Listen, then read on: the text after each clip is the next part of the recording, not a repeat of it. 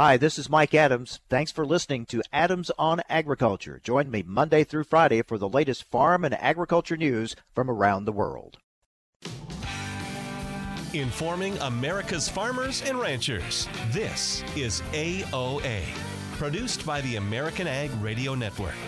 Here's your host, Mike Adams. And hello, everyone. Welcome to A O A, and Merry Christmas to you on this Christmas Eve.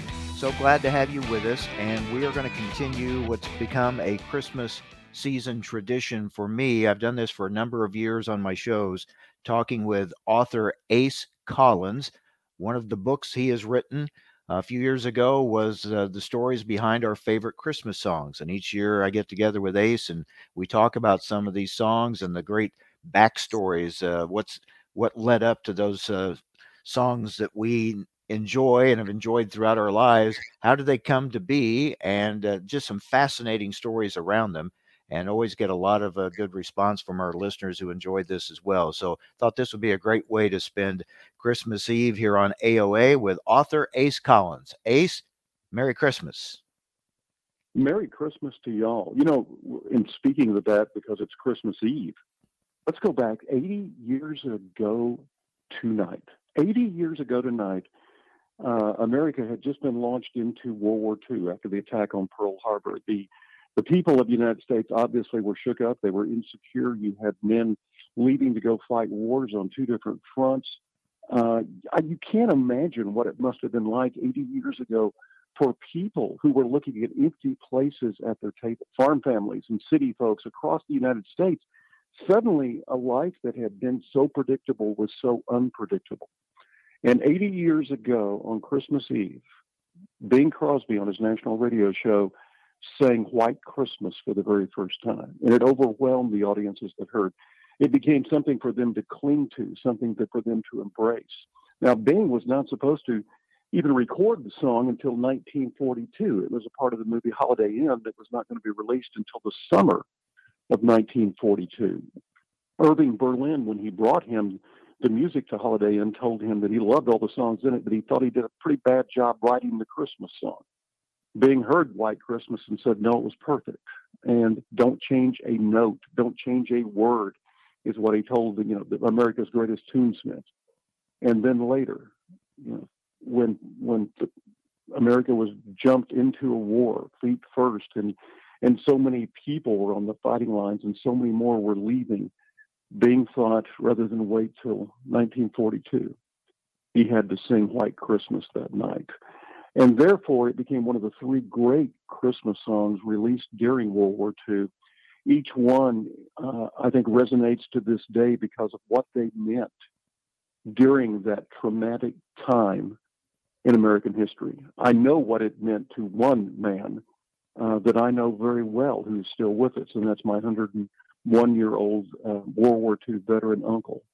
And White Christmas, you know, I'll Be Home for Christmas, which being released in nineteen forty-three, which has an interesting backstory as well, as well. And then the Judy Garland classic, Have Yourself a Merry Little Christmas, all became, if you will, secular prayers that people used to give them the faith that they would once again at some point be reunited with their loved ones.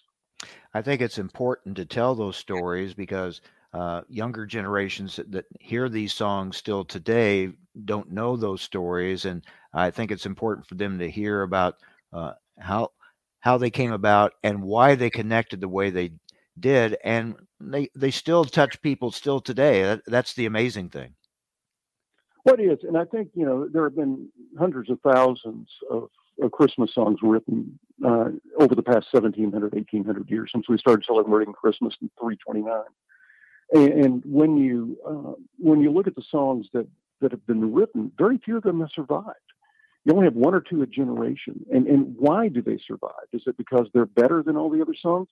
Probably not. They come along at the right time to strike the right chord with people, or they they actually do something where they where they phrase it in with a new point of view. And you would think after two thousand years you wouldn't have a new point of view on. on Christmas, but you constantly see that. Uh, Mark Lowry with the Kathy Mattea country music hit, Mary Did You Know, obviously came up with a point of view that's never been written about. Sawyer Brown in country music had a hit several years ago with It Wasn't His uh, Child, which was an amazing different point of view from Joseph's point of view of Christmas that had never been heard about. Uh, one of the things I find the most unique, and probably the most unique Thanksgiving hit of all time, as a matter of fact, the world's best-known Thanksgiving song is what probably inspired Currier and Ives and all of those Hallmark movies that people watch now as far as the way they set up the scenes and the way that things look, as well as a lot of the other Christmas songs that we embrace. And it was written in eighteen forty in Medford, Massachusetts, and a preacher's son had been assigned to write a song for the children's choir. And he took that responsibility and embraced it and went to the only piano in town, which was, on a, ironically enough, on a street called Mystic Lane. And he could not write. He could not come up with anything that would work for the Thanksgiving service. And he went outside and he watched a bunch of boys with their with their horse-drawn sleighs who were drag racing each other to impress teenage girls. So you had teenage boys racing one-horse sleighs to impress teenage girls. And he went back inside and wrote Jingle Bells. And Jingle Bells was performed at the Thanksgiving service, which was what it was written for, there for, by a children's choir. And it was so popular, people came back and demanded that it be sung at the Christmas Eve service. Well, in eighteen forty, on Christmas Eve, all these people from New York and Boston who were visiting Medford heard this song, and they took it back to their their respective cities as Christmas songs because they had heard it at Christmas. And it shaped the way Americans look at Christmas, from one-horse open sleighs to snow. It doesn't snow in most parts of America at Christmas, but that suddenly became the way that we envisioned it. And all of the Christmas cards and all of these great traditions of White Christmas, the Holiday Inn movie, all the Hallmark movies we see right now will probably owe their D N A, if you will, to the world's best-known Thanksgiving song, Jingle Bells. Those are just, by the way, you can yeah. actually you can actually take that a step further. And Jingle Bell Rock, written mm-hmm. was written in the early nineteen fifties, that became a big rock and roll hit, is not a dance song. If you listen to it very closely, two men got together and remembered what it was like in New England to ride in a horse-drawn sleigh. Listen to the words. It's not a dance song. It is a song about that describes what it's like to ride in a one-horse open sleigh.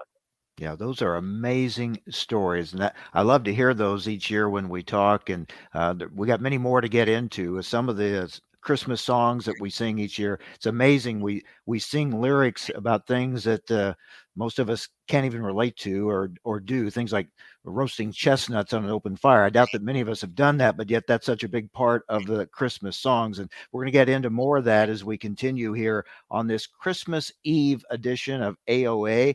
As we are talking with author Ace Collins, who a few years ago wrote the book Stories Behind Some of Our Favorite Christmas Songs. I, I encourage you, if you've not, uh, if you've never read that book, don't have a copy of it, you need to go and get that, because uh, you'll get more of these stories like we're hearing here on our program today. So stay with us. We're going to take, uh, we're going to continue here on this Christmas Eve, looking back at how our favorite Christmas songs got started, and uh, the stories about some of the people that made them famous as well. You're listening on this Christmas Eve to A O A. Stay with us.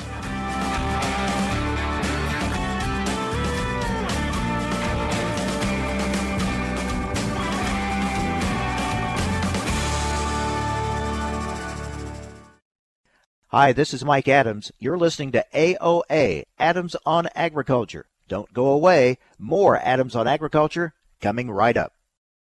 You're listening to A O A, Adams on Agriculture. Hi, this is Mike Adams. You can rely on us for the latest farm and ranch news from around the world.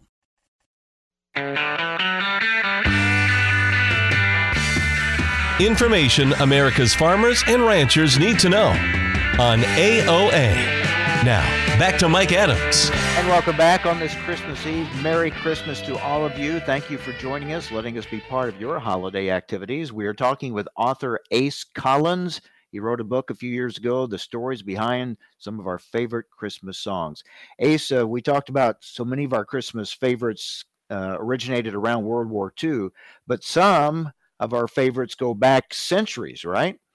Yeah, yeah. I mean, O Come, O Come Emmanuel was present probably eleven hundred years ago, at least eleven hundred years ago.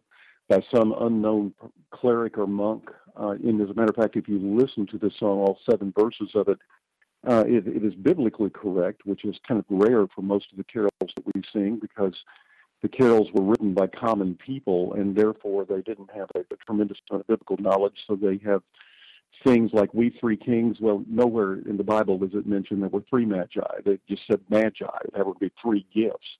And, and so um, the same things, they have shepherds and wise men arriving at the same time didn't happen. You know, those are parts of songs we sing. O Come, O Come, Emmanuel is just, just literally speaking, right on the on the spot with everything it says. It, it was, and you can also hear as you listen to it sung even to this day. It's not a very challenging song. There's only, I think, about a range of seven notes, but anyone can sing it. But I, I think whenever I hear it, I, I can actually go back to that time in those little bitty churches in Eastern Europe where you hear eight or ten monks who are who have just had their prayer time, and they sing that song, and you can hear it echoing off the stone walls and off the stone floors.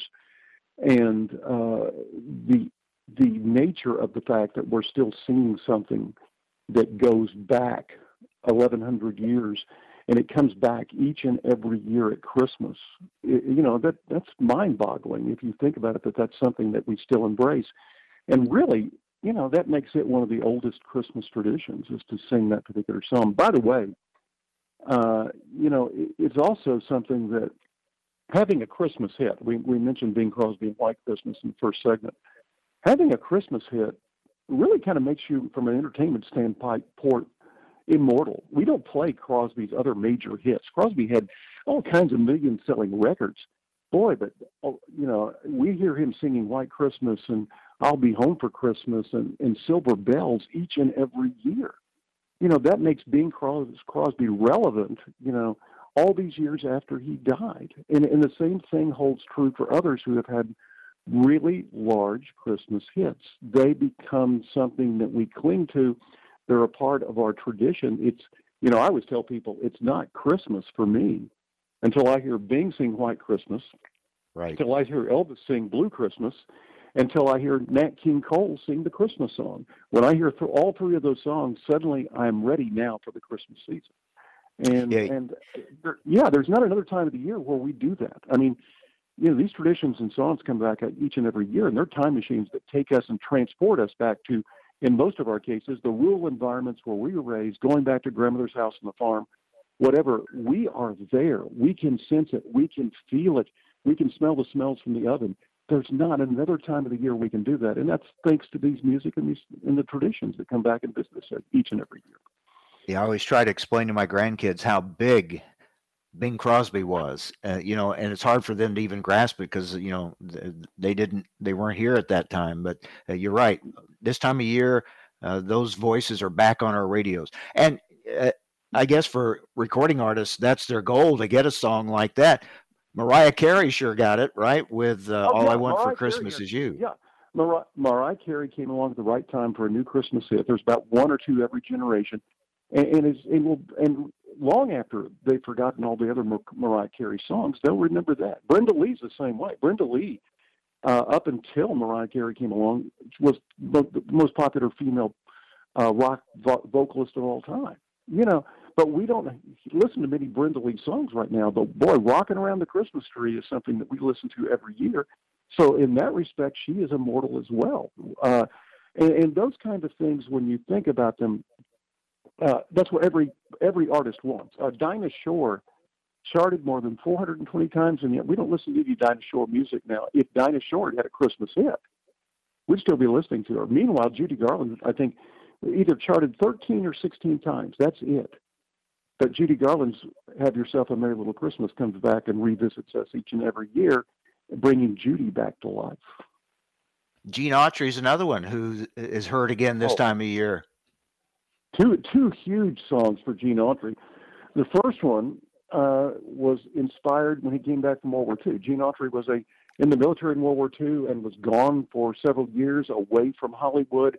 He was afraid when he came back that no one would remember him. And one of the first things he did when he got out of the service was actually um, was actually ride in the Hollywood Christmas parade, rode on Champion, his horse. And he was riding down the street, and suddenly children just got so excited. They were pointing to him and they were jumping up and down. And he's thinking, they remember me. They know who I am. I'm still going to have a career. And then he looked behind him and realized they were pointing to Santa Claus, who was riding right behind Gene Autry. That inspired Autry to go back and write, "Here Comes Santa Claus, Here Comes Santa Claus," right down Santa Claus Lane. And, and you you look at you look at those things, and, and that song really did reestablish Autry as this important act. And then, of course, a year later, he cut, um, you know, the classic Rudolph the Red-Nosed Reindeer, which is uh, either the second or the third, depending on which chart you read, uh, most popular recording of all time. And and you look at that song and you think, here's this story about this reindeer nobody will play with. And it, what inspired it is an incredible tale. You go back to Chicago and, you know, in nineteen thirty-eight, the Depression, and you've got a man living in a two-room flat with a daughter and his wife. He's poor, and he's only poor. He's got a good job. He's a copywriter for a department store chain, but he's poor because he's having to pay the medical bills of his wife fighting cancer. And Bob May's daughter climbs up in his lap one night and breaks his heart with these words, "Why can't my mommy be like all the other mommies in the world?" And Bob realizes that his daughter feels cheated because her, her her mother has always been sick. Therefore, hasn't got to go play in the park or go shopping or or do the other things mothers do with daughters. And so he creates a story that injects his his wife's personality, and that's Rudolph the Red-Nosed Reindeer. And he had no money that year for a uh, present for his daughter, so he he he he do draw he he created drawings on paper and fleshed out that story and gave her a homemade book. And eventually, the C E O of Montgomery Ward heard about that book. He read it, uh, bought all rights to the book, which paid off the medical bills after Evelyn had passed away. And Barbara and Bob got to move to a nicer section of town. And when they moved to a nicer section of town, um, they saw that book given to every child that sat in Santa's lap at that department store for several years. Bob remarried, and his new brother-in-law was a songwriter named Johnny Marks. And Johnny Marks said, "Let's write a song about it." We mentioned people. Bing Crosby turned it down. Dinah Shore turned it down. Bob Hope turned it down. Gene Autry turned it down as well. But his wife heard the demo record and said, "Gene, you got to hear, talk, you know, got to sing about that reindeer." Nobody would play with. It became a monster hit for Gene, and it, it allowed Barbara May, in musical form, to hear her mother's personality come back to life, which proves a gift given with love comes back magnified to the giver each and every year. By the way, Johnny Marks also wrote "Rockin' Around the Christmas Tree" and "Holly Jolly Christmas." So here's one man who has written three of the best, best loved and most recorded songs in the history of Christmas music. Wow. What a great story. And you mentioned Bob Hope turned down Rudolph the Red-Nosed Reindeer, which is ironic because Bob Hope really wanted a Christmas hit like his his buddy Bing had with White Christmas. Bob Hope wanted one of those, didn't he? Oh, he desperately wanted one. And he uh, he set himself up to get one when he when he did the Lemon Drop Kid, because the song "Silver Bells" is in the Lemon Drop Kid. And and everybody thought, man, that's going to be Bob Hope's kid hit because he introduced it in, in, in the Lemon Drop Kid, yet he actually didn't get to the recording studio to record it. And he kept waiting to record it and waiting to record it. And Bing, who had heard the song, decided, well, if Bob's not going to record it, I am. And ironically enough, Bob could have had the hit on "Silver Bells" and would still be listening to him on the radio because it's there in the movie with him singing it. But his best friend beat him to the punch, and Bing had another major hit with, this time, a Bob Hope song, "Silver Bells." And by the way, uh, the songwriters who wrote "Silver Bells," that was not the original title. Uh, they actually wrote it because of a little bell that was on one of their desks, and they were playing with that bell, and that gave them the inspiration for the song. And uh, they sang their song to their wives, and their wives died just literally laughing. I mean, tears rolling down their face. And the guy said, "It's not supposed to be a funny song. Why are you laughing?" And they said, "We're laughing because of the place, because of the lyrics." And they, they, wow. they titled it Tinker, Tinker Bells, not Silver Bells. The wife just, they changed it to Silver Bells, and the rest of it. Amazing stories. We're talking with author Ace Collins, the stories behind our favorite Christmas songs. We're going to continue on this Christmas Eve. Stay with us. You are listening to A O A.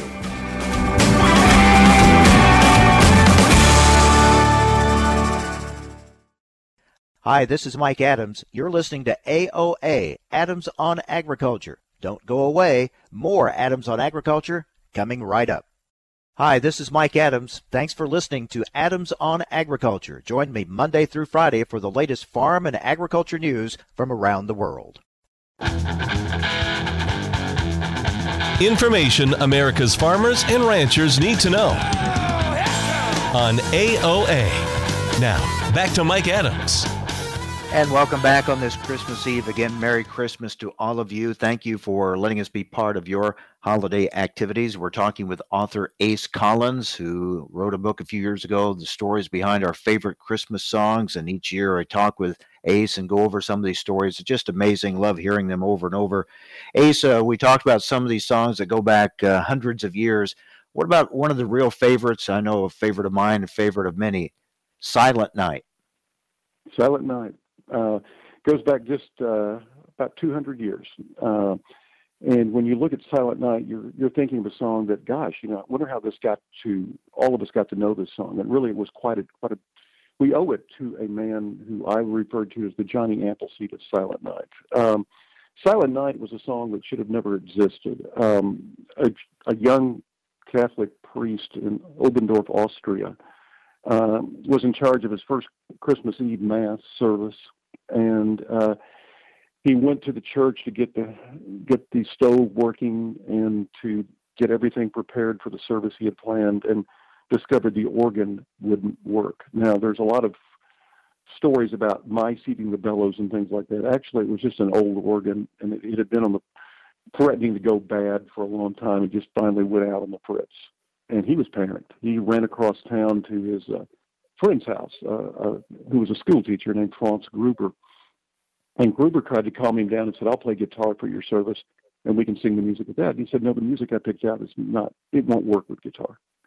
And so Gruber suggested they write something. Well, two years before, when Joseph Mohr had been visiting his uncle on Christmas Eve, uh, and we've got so many great Christmas Eve stories today. I hadn't thought about that, that, you know, we're talking to you on Christmas Eve, and all these things happened on Christmas Eve.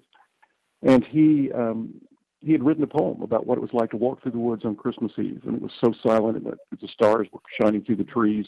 And what he wrote um, was Silent Night. And that poem, he that, the miracle to me is that in a moment's notice, when he remembered he had written it, he could actually run back across town, go to his go to his residence and find it. Most of us couldn't have been able to find it. You know, we wouldn't have known where it was. We'd have just remembered writing it.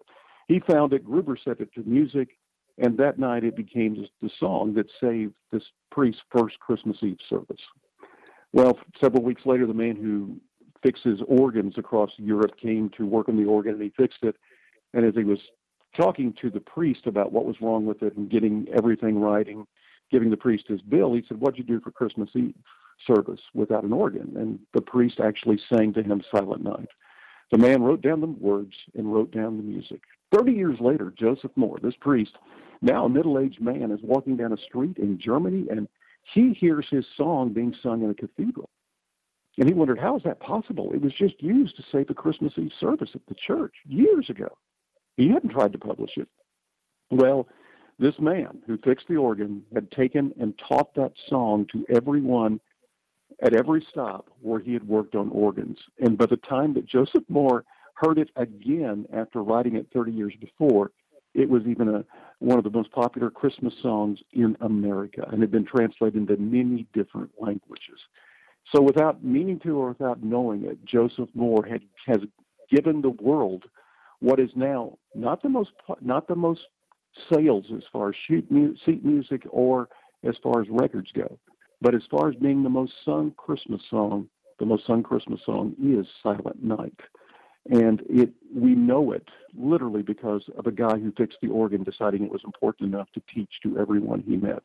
By the way, the name of the church where that service was in Oberndorf, Austria, two centuries ago, Saint Nicholas. Wow. Incredible story. And so many of these stories, uh, these songs, their origins, you would have never could have never have imagined that they would be popular and still sung hundreds of years later.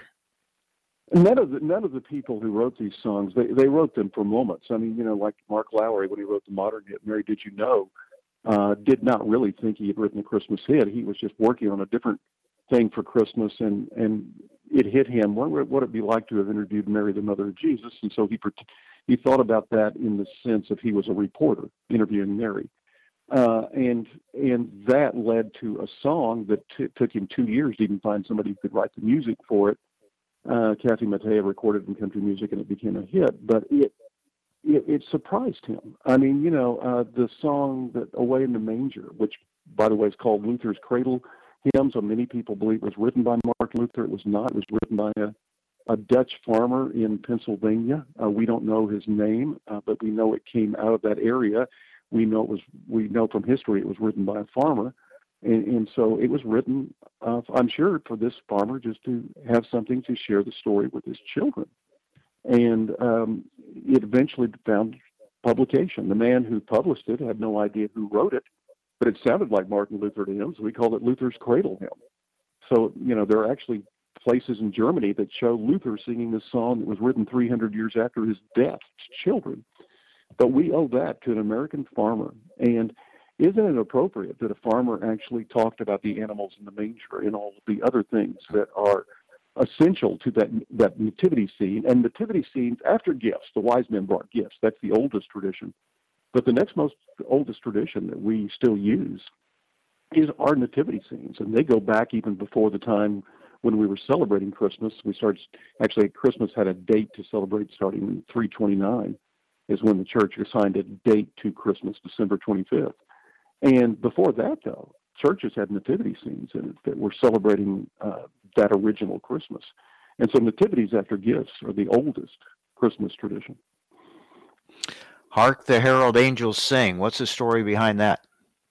That's kind of an interesting story because it was written by Charles Wesley, the founder of the Methodist Church. And Wesley had been inspired to write it by reading Scripture, and had originally wrote his song, which which he wrote, uh, was "Hark the Hark the Heavenly Hark the Velkin Ring," which is scripturally accurate. I mean, a, a Velkin uh, is heavenly host, and, and the Bible talks about heavenly host. It uh, doesn't talk about angels, and yet when it was later published, the publisher changed it to angels because everybody knew what angels were, and they had no idea what Velkin were. And, and it upset Wesley a great deal. It was also uh, actually uh, assigned different music, and Wesley was somebody who wanted that original music assigned to it too. But I don't think without changing those that those lyrics and and, and also giving it the mes- message in song that it creates with that that majestic uh, music that goes with it, we would know that song today. Um, and, and so uh, you know, we mentioned. To, it's unique how we latch on to certain music. And that's one of those songs that it took the marriage of two different people coming together at two different times and changing a couple of lyrics for it to become popular. And uh, Hark the Herald Angels Sing, therefore, is one of those things, one of those songs like Joy to the World and others that is uh, very popular. Another one, you know, the Messiah, um, was written by a man, Handel, who had been the Elvis of his time and fallen upon hard times when the style of music he was writing, you know, ceased to be popular. He went from entertaining the kings of England to living on the wrong side of town, fearing that his debt collector was going to come. He couldn't pay his debts. He was desperately poor. He thought he would die in a debtor's prison. And a man named Charles Jennings, who was an old friend of his, who was kind of an eccentric type that no one paid any attention to, sent the... Uh, sent this great has-been composer an idea uh, with Scripture in the Old Testament looking forward to the birth of the Messiah. And even though he had no place to sell it and nobody was interested in his work, he had nothing else to do, so this old, feeble man wrote this oratorio, this musical called Messiah. Well, a few months later, he got a, a letter from a friend in Ireland who asked him to come to Ireland to conduct a series of charity concerts for hospitals. And he he left England as much as anything else to escape, escape debt collectors. The music he took with him was the Messiah. It went over so well that they heard about it in London. He came back and performed it in London. And King James, when he heard it for the first time at the third performance, stood up as they sang the Messiah, and because when the king stands up, everybody else stands up in England, uh, that became the tradition of uh, of standing up during Handel's Messiah. It was originally sung at Easter every year, but it was transferred about one hundred years ago to Christmas, and it was because people could, that it was such a moving uh, musical that people would pay money to go see it. And what churches did was they raised monies for charities, as did cities, by performing Handel's Messiah. And no piece of music has ever raised more money for the poor than this one. And it isn't ironic that it was written by a guy who was so desperately poor he couldn't pay his bills. Amazing the power of these songs, the memories they evoke, the feelings they evoke. Uh, that it's just such a part of us, these Christmas songs. It is. And the mag- mere fact that we see, I think the, the, their power is in the fact that Christmas comes back to us each year. In, in, when, in World War Two, when Franklin Roosevelt asked stores to start decorating early and sell Christmas merchandise early, uh, and usually before that, Christmas was about a week long, the celebration of it, but that extended to four or five, six weeks, and they did that so that people could buy presents and get them in the mail so that servicemen on the front lines could get them before Christmas or on Christmas Day and open Christmas packages. And that's why it was done. And I think when once that, that holiday was extended and all these songs came back each and every year and were played for three and four and five weeks, uh, it gave us something special to hold on to during Christmas season and brought back all those memories each and every year. Yeah. We're talking with author Ace Collins, the stories behind our favorite Christmas songs. We're going to come back and wrap things up on this Christmas Eve. Stay with us. You're listening to A O A.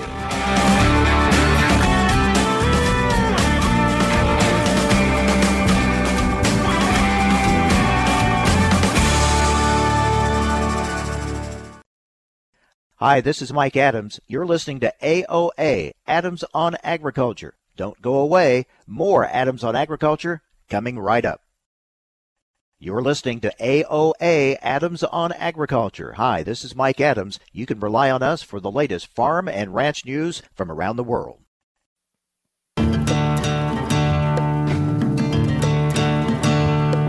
Information America's farmers and ranchers need to know on A O A. Now, back to Mike Adams. And welcome back on this Christmas Eve. We wrap up our conversation, our annual conversation with author Ace Collins, the story behind our favorite Christmas songs. Ace, uh, thought we'd maybe wrap up talking about some of the, the funny, the, the the novelty Christmas songs that have come about. You know, things like Grandma Got Run Over by a Reindeer or the Barking Dogs, uh, even even the Chipmunks, uh, a part of the, the Christmas tradition for many. Yeah, and if you think about it, it's, Christmas is also a fun time. It's for children. It has been since about eighteen forty. It's been a holiday that since eighteen forty is focused on children. So why not have some fun and merriment?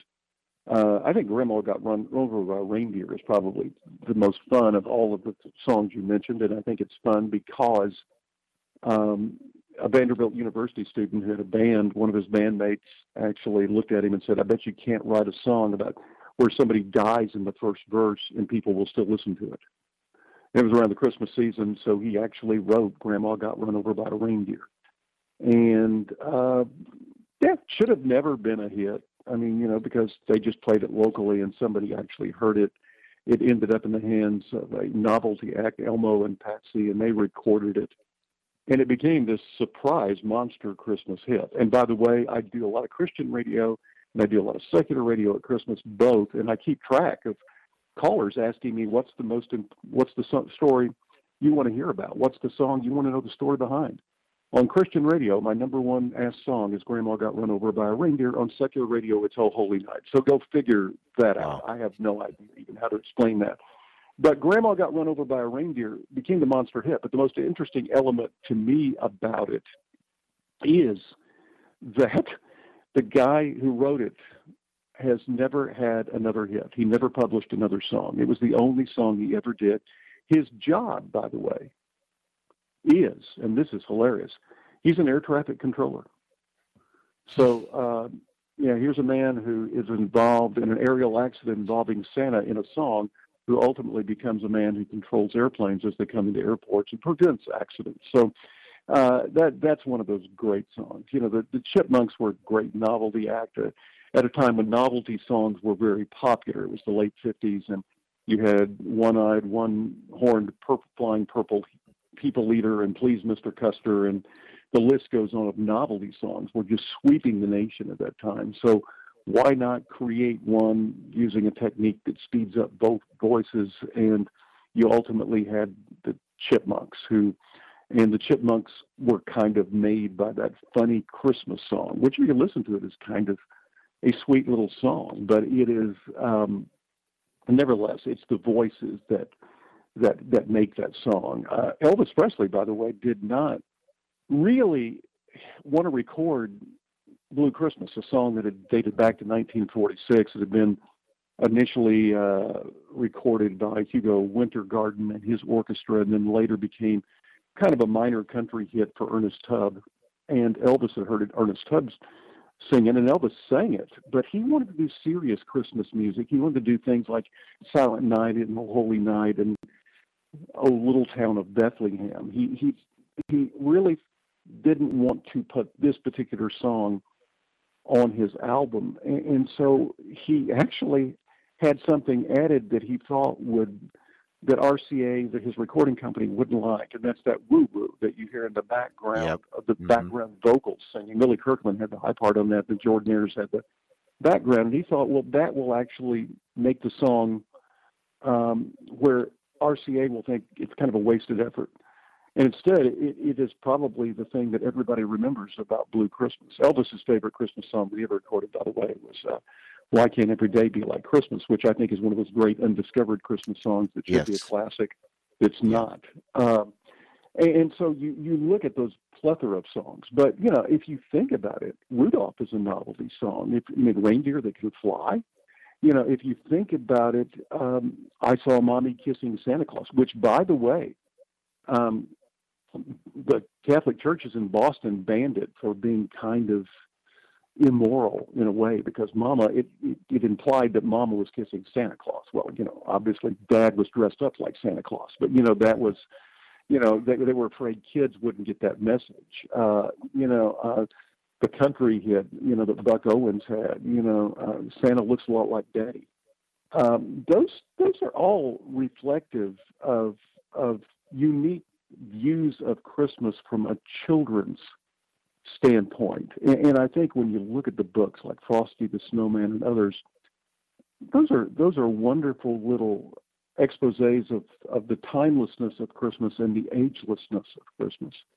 And each one of those things brings back a smile. And I have no idea whoever thought, you know, imitating a bunch of dogs singing Jingle Bells would actually fly.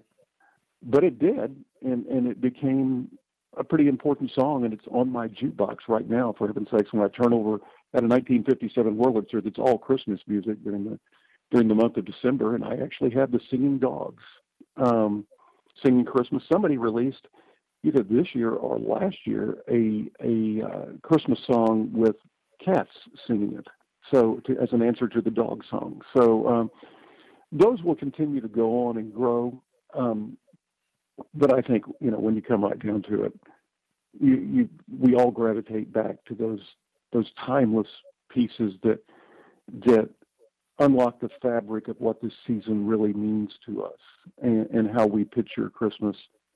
And from a spiritual standpoint, it is songs like O Holy Night and Silent Night and O Come All Ye Faithful. And from a, a standpoint of a popular standpoint, it's, you know, it's got to be, you mentioned chestnuts roasting over an open fire. That really started as a novelty song, too, because Mel Tillis and, and his writing buddy were doing nothing more on a hot day in, in in California than trying to stay cool, and they were remembering things from winters past when they grew up in New England, and Jack Frost nipping at your nose, and they were just saying those things out loud and started writing it down as they liked their Christmas song. And they couldn't do Christmas without what Medical Man wow. gave us, and that he told singing the Christmas song. Great story. Ace Collins, thank you so much. Glad we were able to continue the tradition another year. Merry Christmas to you. Merry Christmas and a mighty Christmas season, all of you. Thank you. Author Ace Collins, stories behind our favorite Christmas songs. Again, thanks for joining us. Merry Christmas, everyone, from all of us at A O A. Hi, this is Mike Adams. Thanks for listening to Adams on Agriculture. Join me Monday through Friday for the latest farm and agriculture news from around the world.